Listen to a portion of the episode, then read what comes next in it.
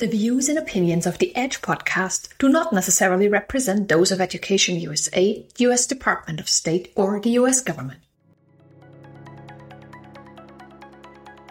Here on the Edge podcast, we're taking a closer look at Education USA's global network and how that network fosters inclusive communities.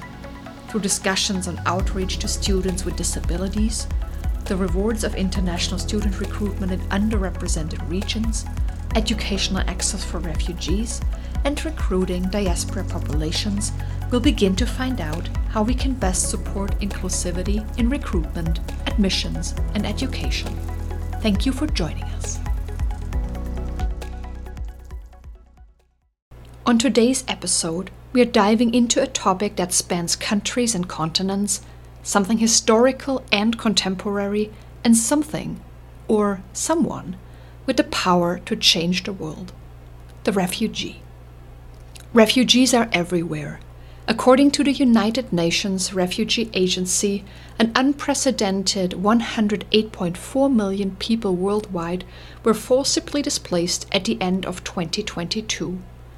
In other words, more than one in every 74 people on Earth has been forced to flee.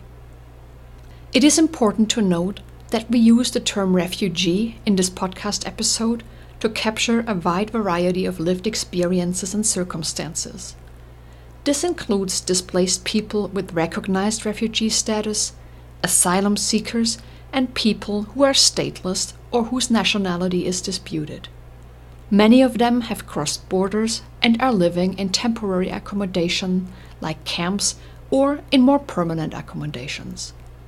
But many people who are forced to flee never cross an international border and they remain displaced within their own countries known as internally displaced people or IDPs, they account for 58% of all forcibly displaced people.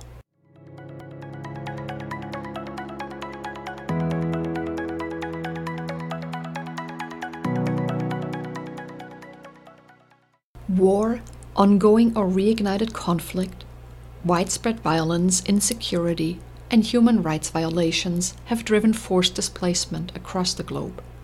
You're probably familiar with the countries and many crises from the news headlines Ukraine, Gaza, Syria, Afghanistan, the Democratic Republic of the Congo, Ethiopia, Venezuela, Guatemala, Honduras, or Burma. One thing that binds all these headlines together is that individuals are swept up. Basic needs and housing are often out of reach. And so is education. Among these people are thousands of university aged youth looking for opportunities to start or continue their higher education. When we look at higher education enrollment, this gap becomes visible. Only about 7% of refugees have access to higher education, compared with 40% higher education enrollment among non refugees. Why is meeting the higher education needs of refugees so important? Allan Goodman, CEO of the Institute of International Education, sees it this way. The fact is, today we have a lot more refugees than any time in human history. Uh, the popular image of a refugee is in a temporary camp, uh, needing shelter, uh, a woman, a child. But the reality is that many of the camps are becoming permanent. And they have people that started university, they have also people that finish secondary education in the camp. And they should have a future too. They should have a place to go. Uh, and that's higher education. And the world will be a much better place if we don't have a lost generation, which we're shaping up to have a lost generation because so many of the refugees can't finish their education. So it, it should be a natural part of what higher education does today, uh, and in this century, especially because we have such a massive refugee crisis. All of us in higher education, whether we're teaching or in the admissions process or the student aid process, uh, we should want refugees because they win Nobel Prizes. They make terrific students. They thrive when they get the chance to succeed in education And it also gives the American student that's at the campus an opportunity. Everybody knows the world has a lot of refugees. Most American students have never seen one, never talked to one in person. The refugees are, are, are like a country, and our students need to know what it's like to talk with a refugee and also to be inspired by what they've overcome and had to overcome to get to Indiana or Chicago or California or Massachusetts. Uh, and, and how are they going to do that if the refugee isn't there? Uh, but this is this is a no risk thing for American higher education. Our some of our greatest teachers, our greatest scientists, uh, greatest businesswomen and men came to America as refugees, uh, and we're the better for it, and we'll be the better for taking many more of them in the future. So they're doing things for the successor generation. They're also empowered often to help reunite families because the families could be spread out all over the world. And when they in, are in America, they realize how how can I get my sister who's in Lebanon? How can I get my brother who's in uh, Turkey? How can I get my parents who were separated? And one is in Greece, one is someplace else. How can we all get together uh, and be in one place? And often education is the pathway that that starts to help the second generation, the next generation, the parents' generation, because students in American campuses feel empowered. And they suddenly realize they can do things that you can't do if you're not on an American campus. And so th- this is a way for a U.S. institution to help people we would never think of helping. And I've often seen families re- reunited by a single refugee that has the scholarship, uh, does well the first year, and, and figures out that for the next three they can help the rest of the family. And then they do and and that's just just what we ought to be thinking about. You help one, and the ripple effect of doing that will help two generations.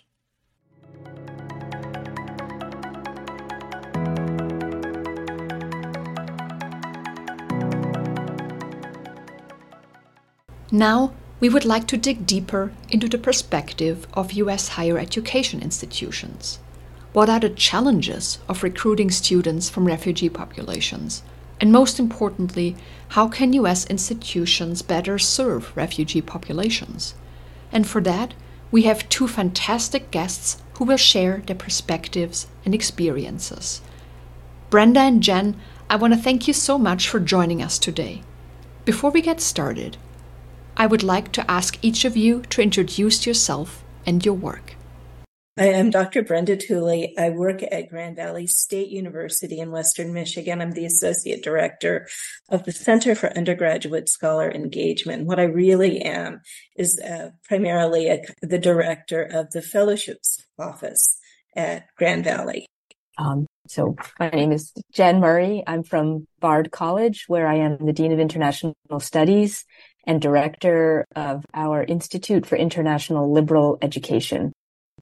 Brenda, knowing about the gap in higher education enrollment of refugee students and the untapped potential that there is, what are some of the obstacles that these students face and obstacles that a university or college faces when it comes to recruiting? It's a wonderful question. And there are, of course, many different ways to approach it and any number of intersecting answers. If one is talking about students who have fled conflict and are now in camps or with very little documentation outside of their home country. The, the obstacles are huge. Um, they, they don't necessarily understand the U.S. admissions process, which is not uniform to begin with. it, it is complex at best they don't have the documentation. Very often they don't have the financial means and thus they don't have uh, the means to document their ability to afford the cost of study in the United States, which is a criterion for um, an F1 visa, right? So kind of right from the start, those students face huge obstacles.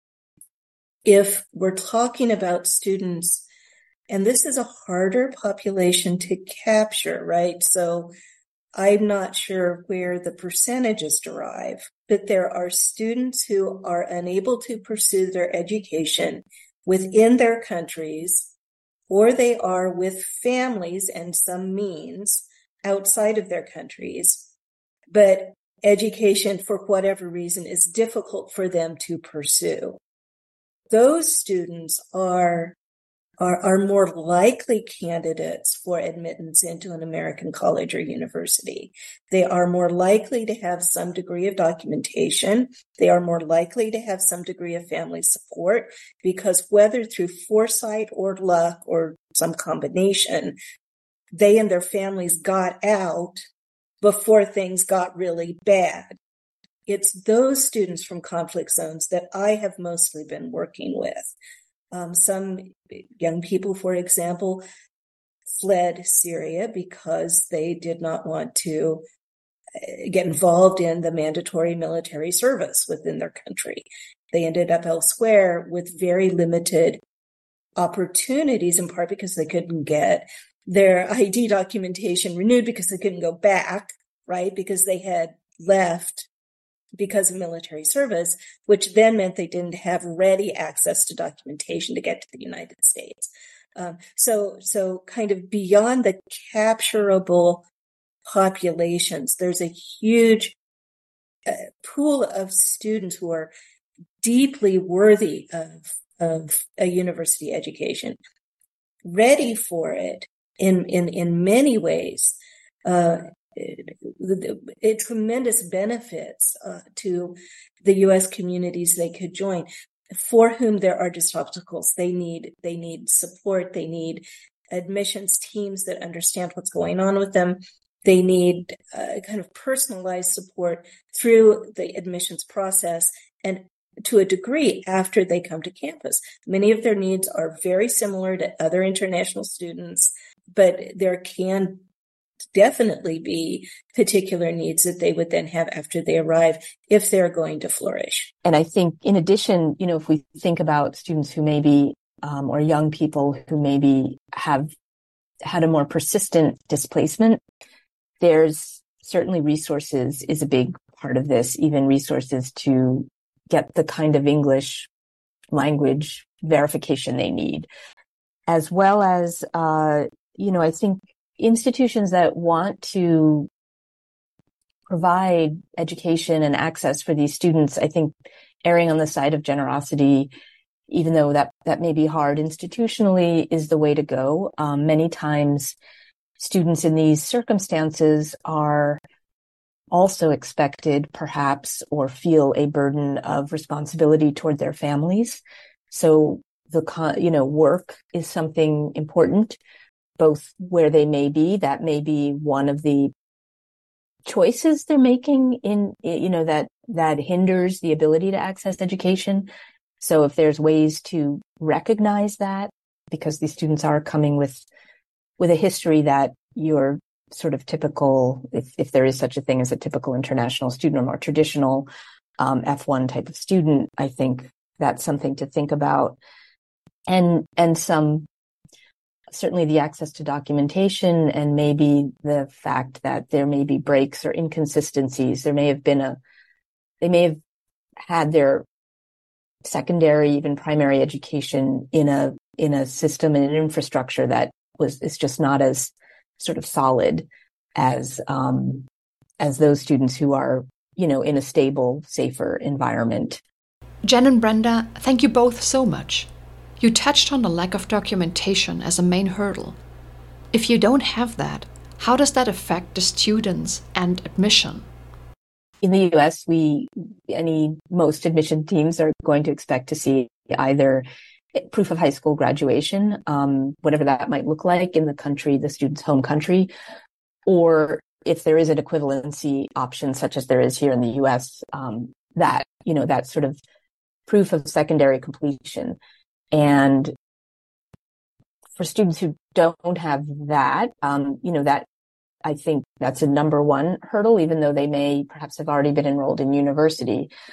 So, um, I think it, for admission teams, if they can have some flexibility of thinking about other types of evidence of the ability to perform at the college level and whether that's an alternate admission pathway, such as um, essays or tests.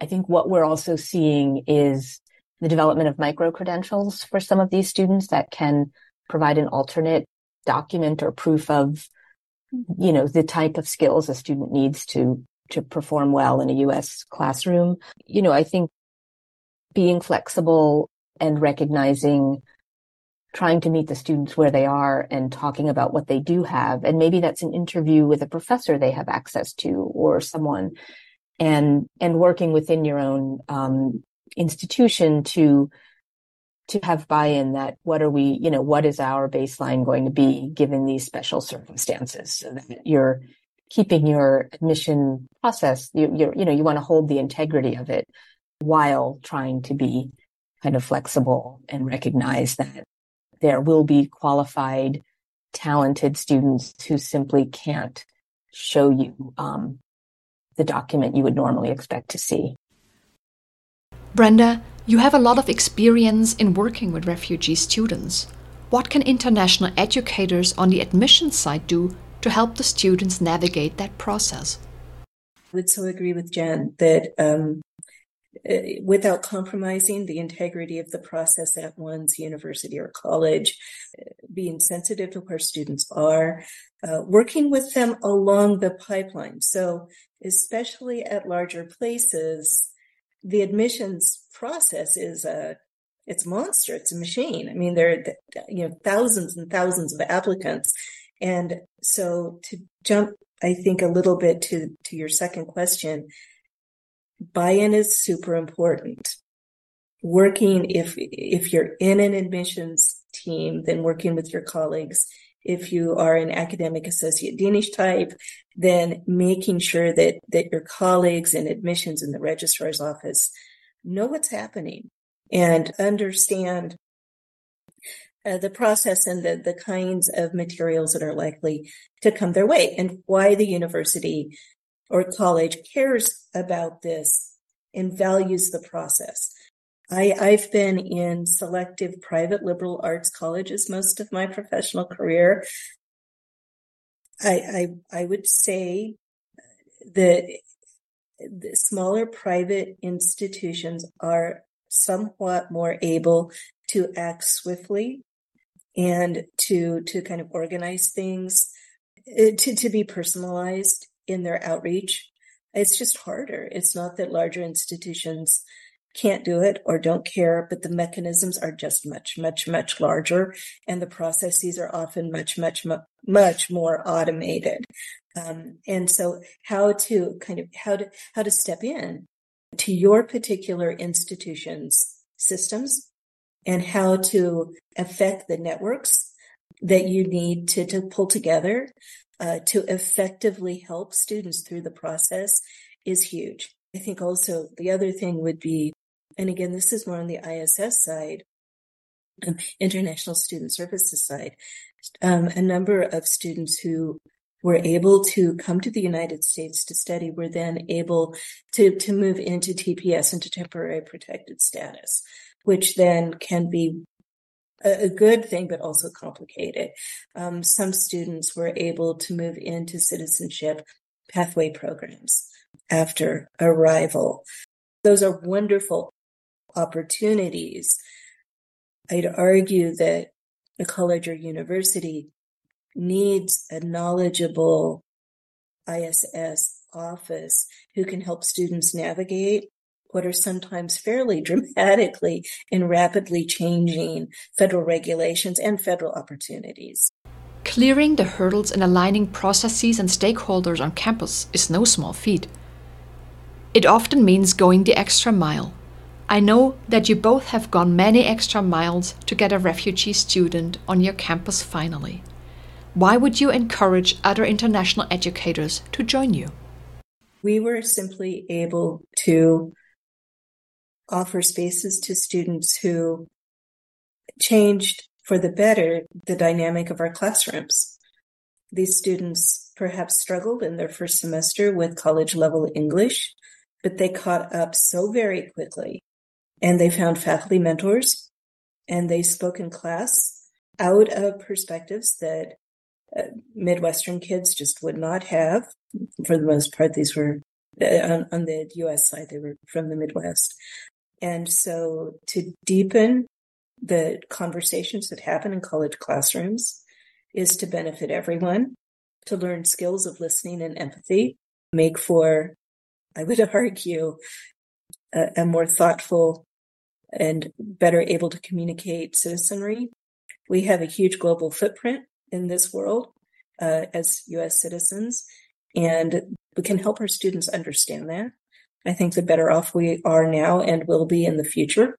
So uh, those are those are reasons that it, it is it is good for everyone on a college campus when students come from many different perspectives from many different places and are able to talk and learn together.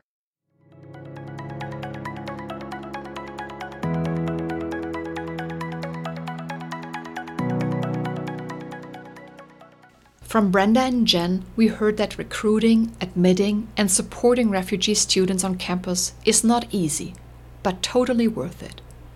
Some of you listening may be involved in working with refugee students already, and some of you may be listening and wondering what they can do and where to start. I would like to introduce Jessica Clarkson, who works as a program specialist in the Student Emergency Initiatives program at the Institute of International Education we asked her how she got started and what keeps her inspired in her work. Here is her story. I'm Jessica Clarkson. I've worked in college access with vulnerable populations globally for a little over 10 years, first at a US university, then while living abroad in Zambia, and now at IIE or the Institute of International Education, where I manage a portfolio of programs that all aim to increase displaced persons' access to higher education and durable solutions. I entered the field of international education after having experienced several study abroad experiences that were hugely impactful for me.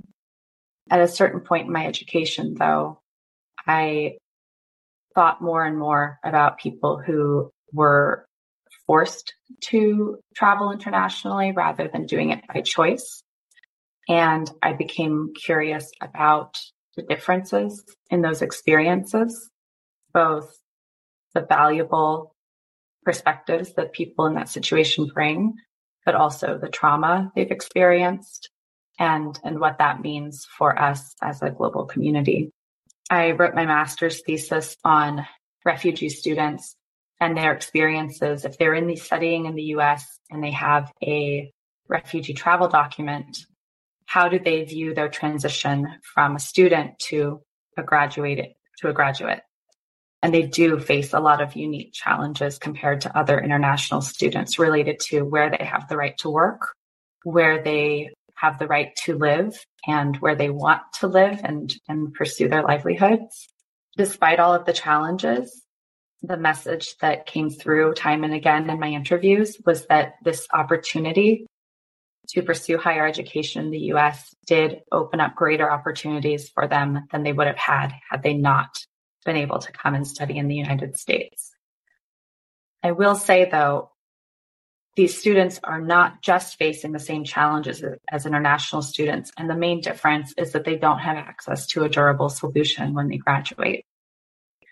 So they're still, even if they get funding for their undergraduate or graduate education, the question of where they have the right to live remains unresolved. But I think working with students who've and, and welcoming students from refugee and displaced backgrounds on campus really brings a different aspect of our, our global community right to campus and right to classrooms and right to campus communities in a way that you that it's just different than um, what you would learn in a classroom or even through a study abroad experience. I think it's different to have classmates in class with you um, addressing a wide array of, of topics and subjects and and they're bringing their personal experience maybe living in a refugee camp or or dealing with um, how conflict has affected their family. And it's kind of flipping the script of, of course, they have a lot to bring, but I think there's also just a responsibility on the side of institutions to to uh, recruit and access this global population. I think it's about how institutions see themselves as a part of the global community. There is this population out there. They are not accessing higher education at the same rates as the rest of the population. So even if it may not be in our front door, this is a huge portion of the global population and we have a responsibility to to support and address it. I think there are valid concerns about what can happen when a huge portion of, of, a large number of people feel excluded from systems and opportunities for growth. And there's a role that we can all play, including colleges and universities in the US and abroad. One thing I'll say is that there's, I think we're in this moment of growing awareness and an increase in initiatives and infrastructure being built to support access to higher education for displaced populations. It's actually a really exciting time. I, think I'll I'll say that to contrast the to, to contrast the depressing statistics. Yes, there's a lot of work that that's left to be done, but there's also a lot of momentum around doing the work. And in addition to working with the students and having that make such an impression on me and motivate me, I've also been motivated by my colleagues in the field who are addressing access to higher education for vulnerable populations from a lot of different perspectives. Every institution does have a responsibility and every educator has a responsibility to look at what they can do, what they what they're in a position to advocate for and to do it. We hope that this episode inspires you to dive deeper into how to support refugee students to get to your campus and on your campus. We learned today that keys to that are looking at processes and admissions and allowing flexibility and building networks across campus. If you want to do that, there are many resources, best practices, and projects in the US and globally. We have asked our guests to recommend a few of them. Good places to start are the United Nations Refugee Agency website, the Welcome Corps on Campus initiative, and the Article 26 Backpack Project at UC Davis. We will have links to all of them in the show notes. Thank you to our guests and you for joining us today. We hope this will be the beginning of a conversation that will culminate at our in person workshop at the 2024 Education USA Forum in Washington, D.C. The registration is already open, and I hope to see many of you there. Next time, join us to discuss how to connect with and support international students from diaspora populations.